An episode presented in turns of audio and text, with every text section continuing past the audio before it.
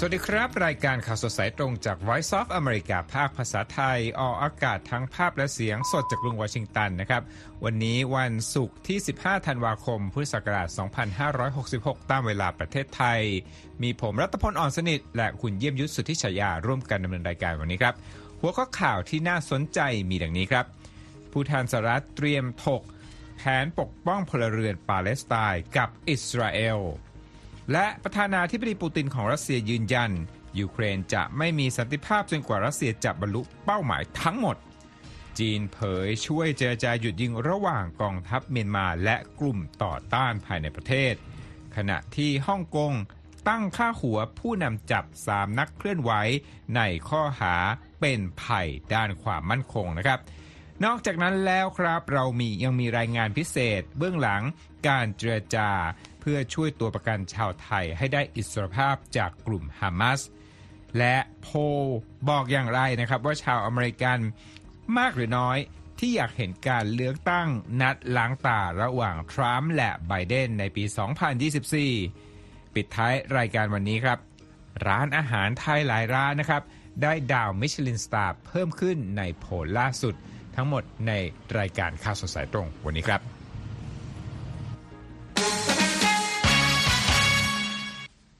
อะคุณเยี่ยมยุทธครับข่าวแรกวันนี้นะครับ จะไปเปิดด้วยเรื่องสหรัฐเนี่ยพยายามที่จะให้มีการเจรจาเพื่อที่จะปกป้องภัยแล้วก็วิกฤตต่อพลเรือนในปาเลสไตน์เป็นยังไงบ้างครับครับอันนี้ก็เป็นอีกหนึ่งความคืบหน้าที่เกิดขึ้นนะครับ เมื่อกองทัพอิสราเอลยังคงเดินหน้าทำการโจมตีทางอากาศใส่ฉนวนกาซาในวันพฤหัสบดี ก่อนที่เจ้าหน้าที่ระดับสูงของทำเนียบขาว จะเดินทางไปถกแผนงาน ขั้นต่อไปในสงครามอิสราเอลฮามาสและถกประเด็นการคุ้มครองพลเรือนในฉนวนกาซาด้วยครับจอห์นเคอร์บี้โฆษกสภาความมั่นคงแห่งชาติประจำทำเนียบขาว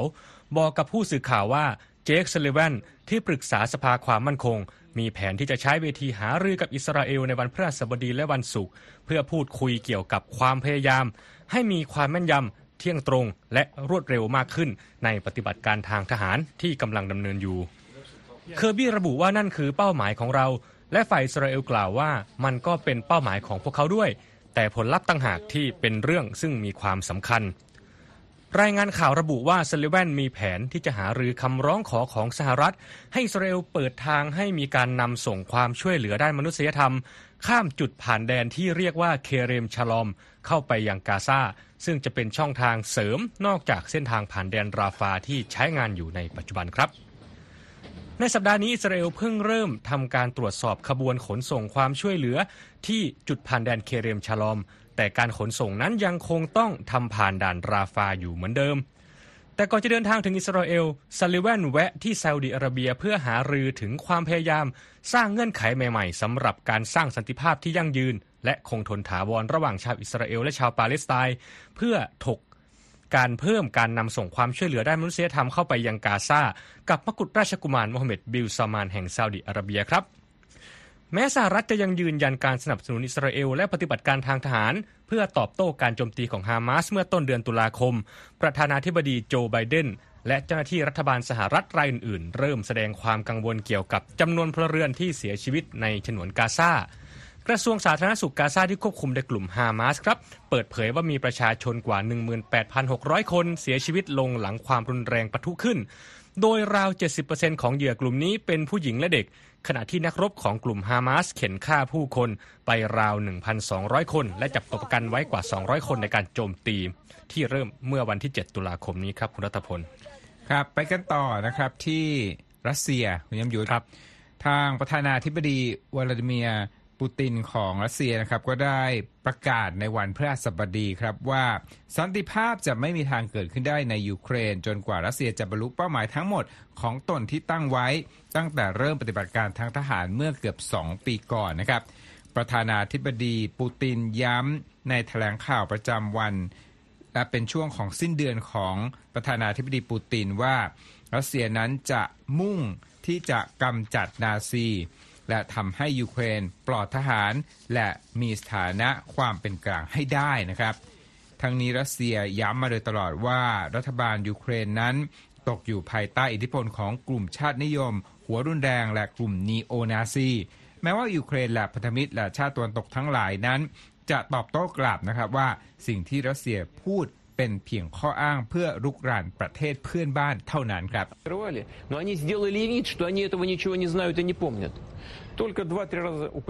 กับผู้นำรัสเซียยังต้องการให้ยูเครนนั้นไม่เข้าร่วมกับองค์การสนธิสัญญาแอตแลนติกเหนือหรือนาโตนะครับขณะที่นาโตนั้นก็ย้ำมาเสมอว่า การตัดสินใจเป็นสมาชิกนั้นเป็นเรื่องของแต่ละประเทศ และไม่ใช่สิ่งที่รัสเซียจะมากำกับ การรุกรานยูเครนของรัสเซียนั้นทำให้สวีเดนและฟินแลนด์ ตัดสินใจยื่นสมัครเป็นสมาชิกนาโตทันทีนะครับและฟินแลนด์นะครับก็ได้กลายเป็นสมาชิกใหม่ของนาโตและเป็นพันธมิตรทางทหารไปเมื่อเดือนเมษายน ส่วนสวีเดนนั้นยังคงรอการตัดสินใจเห็นชอบจากตุรกีและฮังการีนะครับในวันพฤหัสบดีเช่นกันนะครับเยนส์ สโตลเทนเบิร์กเลขาธิการนาโตบอกกับผู้สื่อข่าวที่กรุงบรัสเซลว่า ผู้นำรัสเซียไม่ได้แสดงให้เห็นถึงความสำคัญและความพร้อมที่จะร่วมสร้างสันติเลยนะครับสโตลเทนเบิร์กกล่าวได้ว่า หนทางเดียวที่จะทำให้เกิดสันติภาพที่ยั่งยืน และเป็นธรรมในยูเครน ก็คือการทำให้ปูตินเชื่อว่า รัสเซียนั้นจะไม่มีวันได้ชัยชนะในสนามรบ และการที่พันธมิตรทั้งหลายเดินหน้าสนับสนุนยูเครนต่อไป พร้อมระบุด้วยนะครับว่า ถ้าปูตินชนะศึกในยูเครน ก็จะเกิดความเสี่ยงอันแท้จริงว่าการลุกรานของปูตินนั้นจะไม่จบลงแค่นั้นครับคุณผู้ชมเลขาธิการนาโต้นั้นยังแสดงความยืนยันต่อนะครับ และบอกนะครับบอกว่า ความมุ่งมั่นอันกระจ่างแจ้งในการสนับสนุนยูเครนของประธานาธิบดีโจไบเดน และสำหรับการผลักดันอย่างเร่งด่วนของรัฐบาลวอชิงตัน ให้มีการนำส่งความช่วยเหลือที่ยูเครนกำลังต้องการอย่างมากในกรุงเคียฟนะครับสำหรับสหรัฐนะครับก็ได้เสนอแผนความช่วยเหลือคุณยมยุทธครับเป็นด้านความมั่นคงชุดใหม่นะฮะดูจำนวนเงินแล้วอยู่ที่ 61,000 ล้านดอลลาร์ให้กับยูเครนนะครับ แต่แผนนี้ก็ประสบภาวะชะงักงานครับ เพราะว่ามีแรงต้านจากสมาชิกสภาคองเกรส จากพรรครีพับลิกัน ที่ต้องการให้รัฐบาลยกระดับการดำเนินการเกี่ยวกับกระบวนการตรวจคนเข้าเมืองแล้วก็การรักษาความปลอดภัยตามแนวชายแดนให้ดีขึ้นเสียก่อนนะครับอามาดูสถานการณ์ในสนามรบกันบ้างนะครับ กองทัพยูเครนเปิดเผยในวันพฤหัสบดีนะครับว่า รัสเซียนั้นส่งโดรน และยิงขีปนาวุธเข้าใส่ยูเครนในช่วงข้ามคืนที่ผ่านมา โดยกองทัพอากาศของยูเครนกล่าวว่า ฝ่ายตนนั้นยิงโดรนของรัสเซียตกไป 41 ลำ จากทั้งหมด 42 ลำ ที่ถูกส่งมานะครับ โดยส่วนใหญ่นั้นถูกยิงตกในเขตปกครองโอเดสซาทางด้านผู้ว่าการของเขตปกครองดังกล่าวนะครับ โอเล็ก คิเปอร์ ระบุในโพสต์ของ Telegram บอกว่าเศษซากของโดรนที่ถูกยิงตกสร้างความเสียหายให้กับอาคารหลายหลัง ซึ่งรวมถึงอาคารหอพักแห่งหนึ่งด้วย และมีผู้ได้รับบาดเจ็บจากเหตุการณ์นี้อย่างน้อย 11 คนนะครับ ขณะเดียวกันครับรัสเซียก็รายงานด้วยว่ายูเครนนั้นทำการโจมตีทางอากาศเข้าใส่พื้นที่กรุงมอสโกเช่นกัน กระทรวงกลาโหมของรัสเซียบอกครับว่า ระบบป้องกันการโจมตีทางอากาศของรัสเซียนั้น ยิงโดรนของยูเครนตก9ลำในพื้นที่มอสโกและคาลูกานะครับ ไปกันต่อนะครับ ข่าวที่น่าสนใจข่าวหนึ่งก็คืออยู่ครับที่ใกล้บ้านเราคุณยมยุทธการสู้รบกันของกองทัพเมียนมาแล้วก็กองทัพ ผู้ต่อต้านรัฐบาลปะทุขึ้นมาหลายสัปดาห์แล้วนะครับ และตอนนี้จีนก็จะเล่นบทประสานรอยร้าวใช่ไหมคุณยมยุทธใช่ครับ ตามรายงานข่าวที่เพิ่งมีขึ้นล่าสุดนะครับ รัฐบาลจีนเปิดเผยในวันพฤหัสบดีครับคุณรัตพล ว่าได้เข้าช่วยเป็นตัวกลางเจรจาระหว่างกลุ่มต่อต้านและรัฐบาลทหารเมียนมา และทั้งสองฝ่ายตกลงที่จะทำการหยุดยิงชั่วคราว พร้อมเดินหน้าหารือการสร้างสันติภาพต่อไปตามการรายงานของสำนักข่าวรอยเตอร์ครับ กระทรวงการต่างประเทศจีนออกแถลงการที่ระบุเพียงว่า การเจรจาสันติภาพที่ว่านั้นจัดขึ้นในอาณาเขตจีนเมื่อไม่กี่วันที่ผ่านมา แต่ไม่ได้ระบุรายละเอียดเพิ่มเติมเกี่ยวกับการประชุมดังกล่าว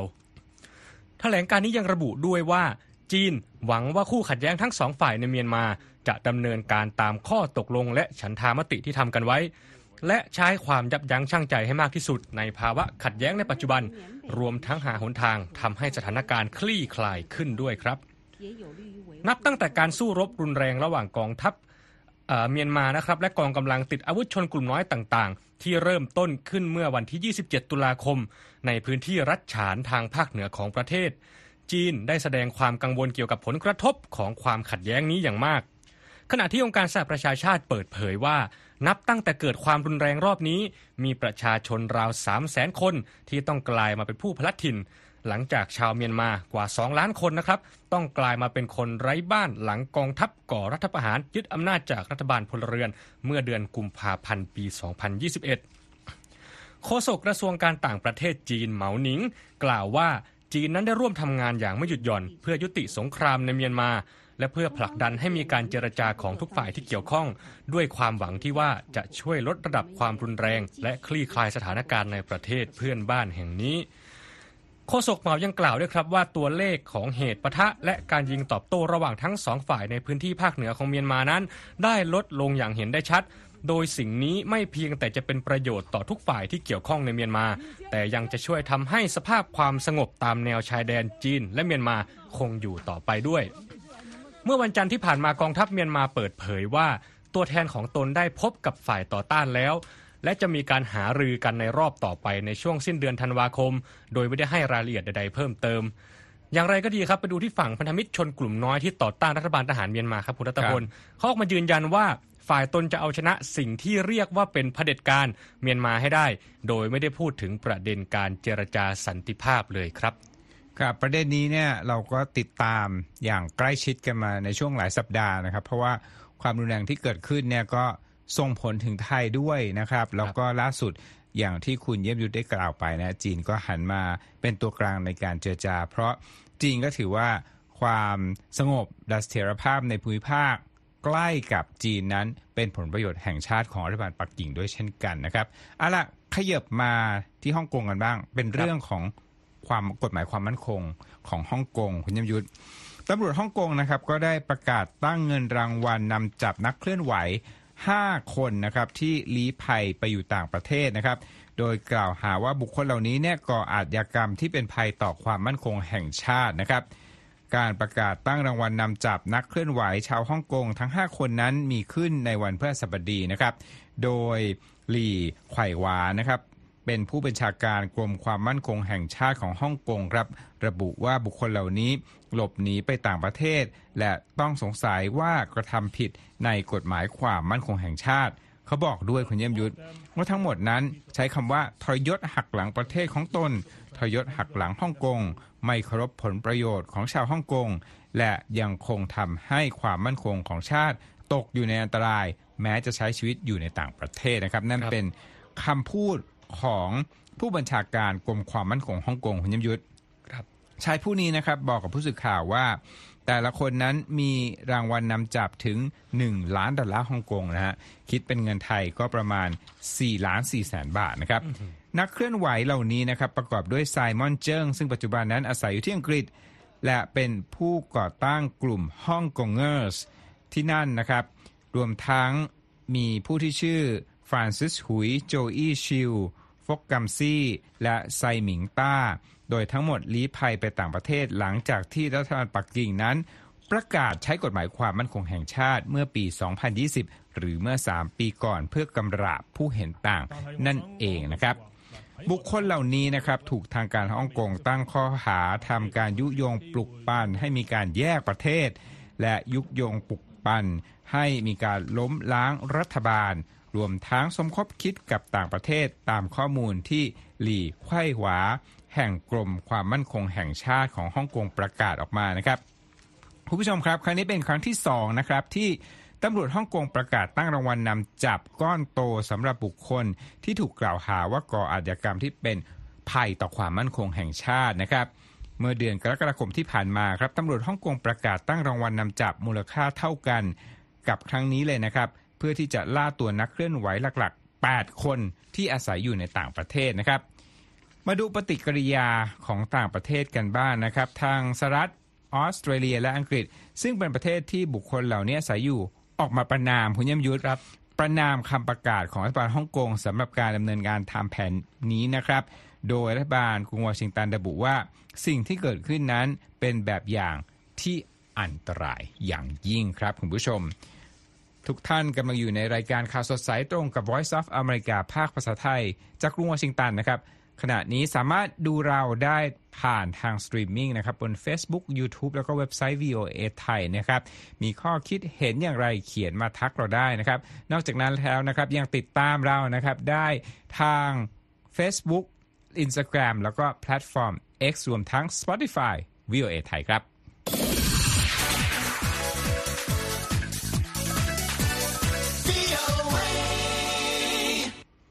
เอาละครับ เข้ามาสู่ช่วงรายงานพิเศษนะฮะครับคุณเยี่ยมยุทธคุณไปติดตามรายงานเรื่องการเจรจาช่วยตัวประกันชาวไทยนะฮะที่โดนกลุ่มก่อการร้ายฮามาสจับกลุ่มตัวไปเมื่อวันที่ 7 ตุลาคมที่ฮามาสนั้นบุกอิสราเอล แล้วก็ทำให้เกิดเป็นชนวนของสงครามที่เกิดขึ้นมายาวนานกว่าเท่าไหร่แล้วล่ะ 2 เดือนแล้วนะฮะ ตอนนี้ก็สร้างความสูญเสียอย่างยิ่งนะครับ ประเทศไทยเนี่ยน่าสนใจนะครับในประเด็นความขัดแย้งนี้ เพราะว่ามีแรงงานไทยจำนวนมากใช่ไหมครับที่ทำงานอยู่ที่อิสราเอลแล้วก็ในช่วงของการเจรจานะ กลุ่มตัวประกันชุดแรกนะคุณผู้ชม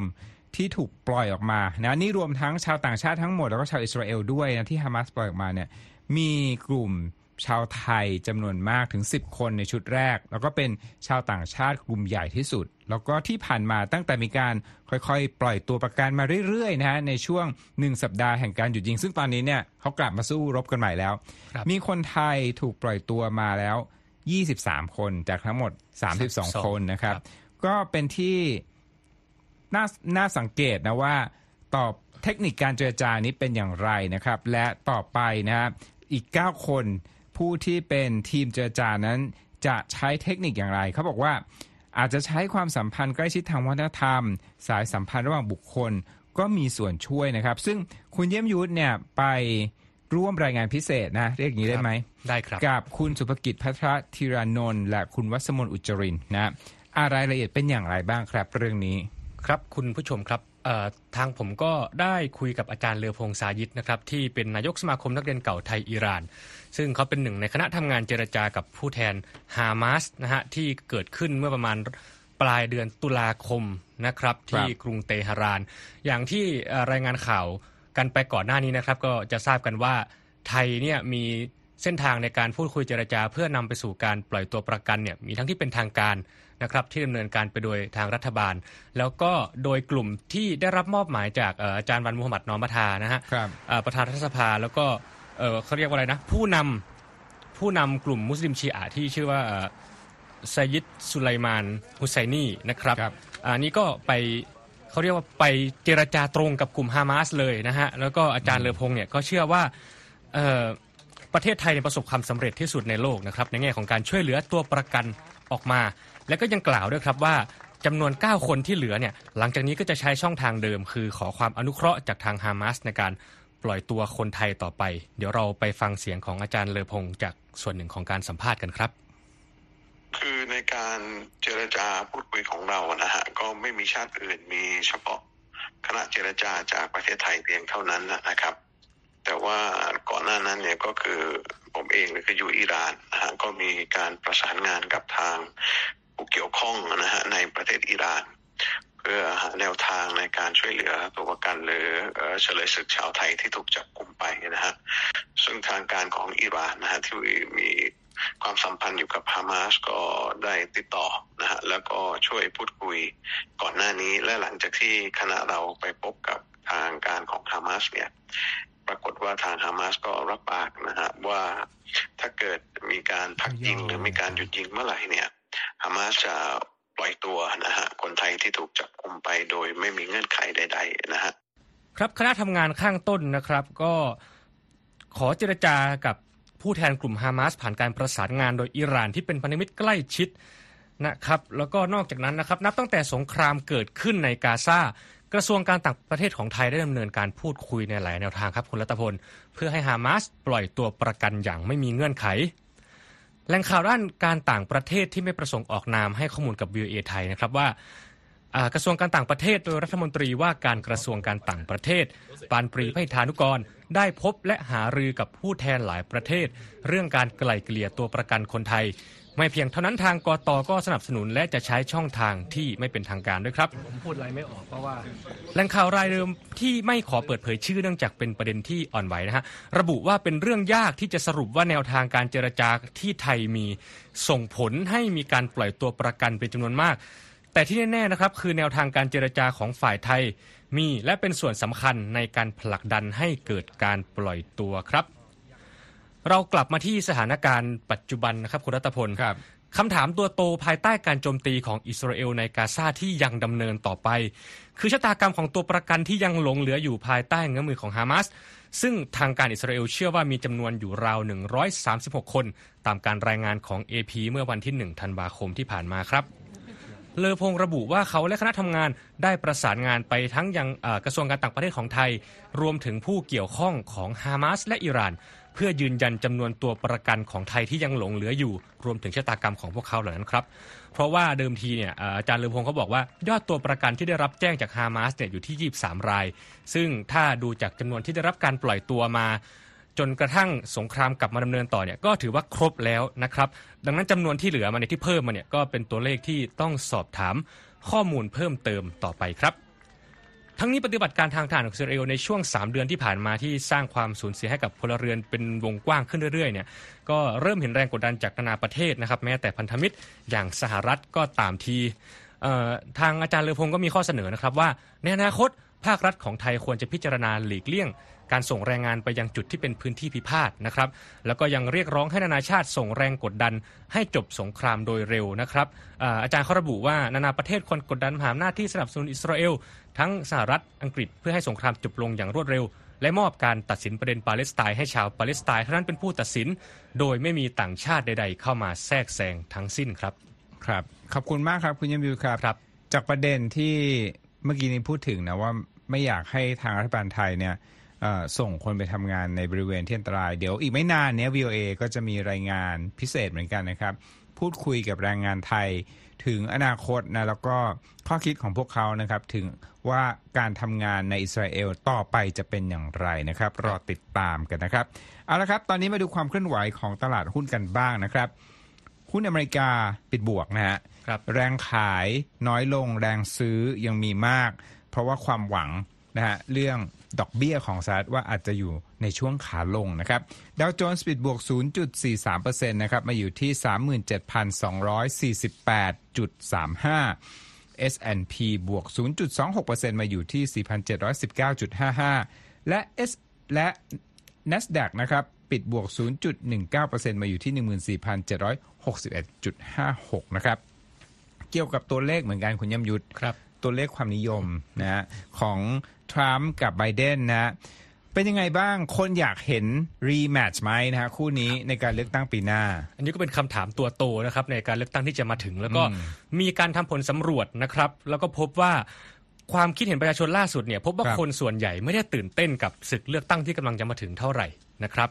เพราะผลสำรวจความคิดเห็นที่เป็นความร่วมมือระหว่างสำนักข่าว AP แล้วก็ Knox Center for Public Affairs Research แสดงให้เห็นว่ามีชาวอเมริกันจำนวนไม่มากนะครับที่ตื่นเต้นกับการที่จะมีการรีแมชการครับมาเจอกันอีกครั้งระหว่างประธานาธิบดีโจไบเดนและอดีตประธานาธิบดีโดนัลด์ทรัมป์นะครับที่อาจได้รับเลือกเป็นตัวแทนพรรครีพับลิกันในศึกเลือกตั้งประธานาธิบดีปี 2024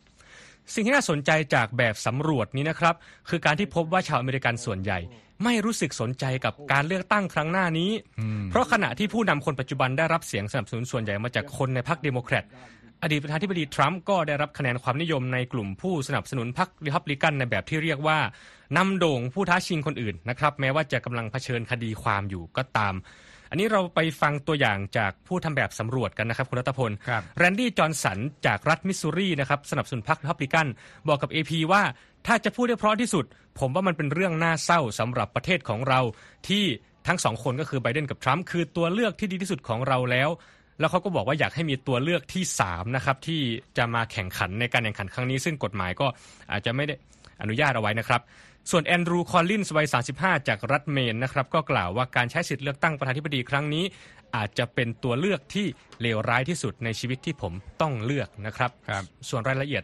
ที่เหลือนะครับ เดี๋ยวไปติดตามอ่านได้ในเว็บไซต์ของ VOA ในข่าว เรื่องแบบสำรวจชิ้นนี้ครับคุณรัตพลครับ จริงตัวเลือกที่ 3 ก็เป็นไปได้นะเป็นไปได้ใช่ไหมครับ เพราะว่ามีก็มีคนที่เสนอตัวมาเป็นผู้สมัครอิสระอยู่เหมือนกันนะอ๋อต้องครับรอดูกันต่อไปนะครับอาข่าวปิดท้ายวันนี้นะฮะ เป็นเรื่องของร้านอาหารไทยคุณผู้ชม ขึ้นชื่อว่าประเทศไทยแล้วเนี่ย ความหลากหลาย ความรุ่มรวยทางอาหารเนี่ยย่อมมีมากมายนะครับ แล้วก็ล่าสุดโผของมิชลินไกด์ที่เฉพาะสำหรับประเทศไทยเลยนะ Thailand Michelin Guide สำหรับปี 2024 นะ ปรากฏว่ามีร้านอาหารไทยจำนวนมากขึ้นนะได้ดาวมีทั้งได้ดาวอยู่แล้วและได้ดาวเพิ่มครับที่ได้อัปเกรดเป็นระดับ 2 ดาวนะชื่อร้านบ้านเทพานะฮะเป็นอาหารไทยยุคใหม่นะภายใต้การบริหารของคุณชุดารี เทพาคำนะครับ อีกร้านหนึ่งที่ได้อัปเกรดเป็นร้านระดับ 2 ดาวนะคือร้านชื่อกา G A A นะฮะจากการบริหารของการิมาโอโรรานะครับ เป็นร้านอินเดียผู้ชม สูตรดั้งเดิมผสมกับวิธีทำใหม่ ๆ และการนำเสนอแบบใหม่ ๆ นะฮะสำหรับ ร้านที่ได้ดาวครั้งแรก หรือว่าเป็นร้านน้องใหม่ที่ประดับดาวระยิบระยับนะครับ ในโผครั้งนี้นะครับ มีตัวอย่างเช่นนะครับ ชื่อร้าน Ind D I N D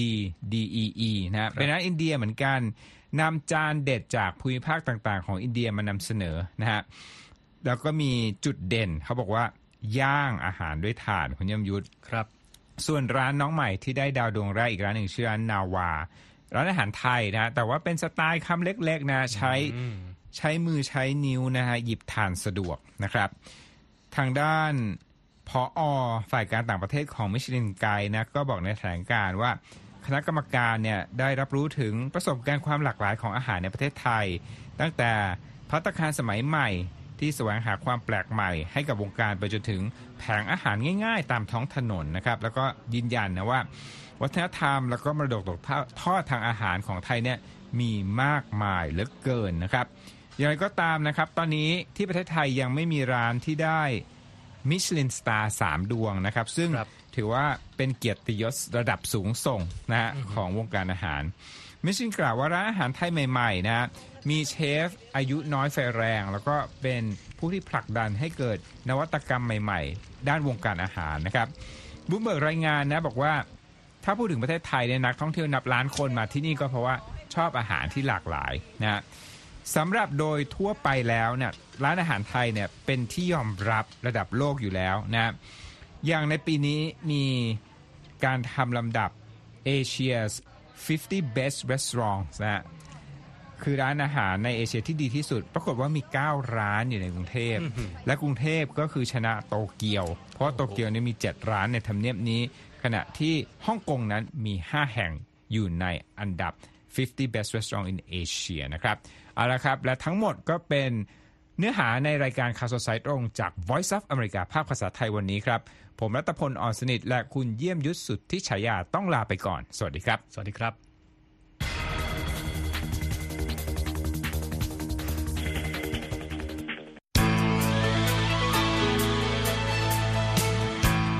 ครับ และที่จบไปเป็นรายการจาก VOA ภาคภาษาไทย รายงานสดส่งตรงจากกรุงวอชิงตันประเทศสหรัฐ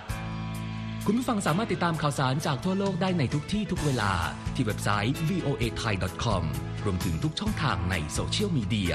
Facebook YouTube Twitter และ Instagram เริ่มต้นวันด้วยการอัปเดตข่าวสารจากทั่วโลก ผ่านรายการข่าวสดสายตรงจาก VOA ภาคภาษาไทย และสุดสัปดาห์กับ VOA ทั้งยังเรียนรู้เรื่องราวทางวัฒนธรรม และไลฟ์สไตล์ ผ่านรายการภาษาอังกฤษแบบอเมริกันของเรา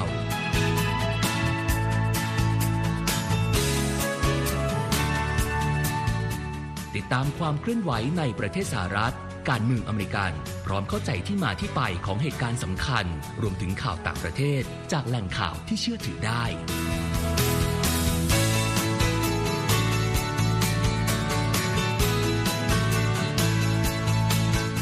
นอกจากนี้ VOA ยังมีบทสัมภาษณ์และคอนเทนต์แบบ Exclusive จากบุคคลที่น่าสนใจหลากหลายวงการ และยังมีเรื่องราวของคนไทยในประเทศสหรัฐอีกด้วย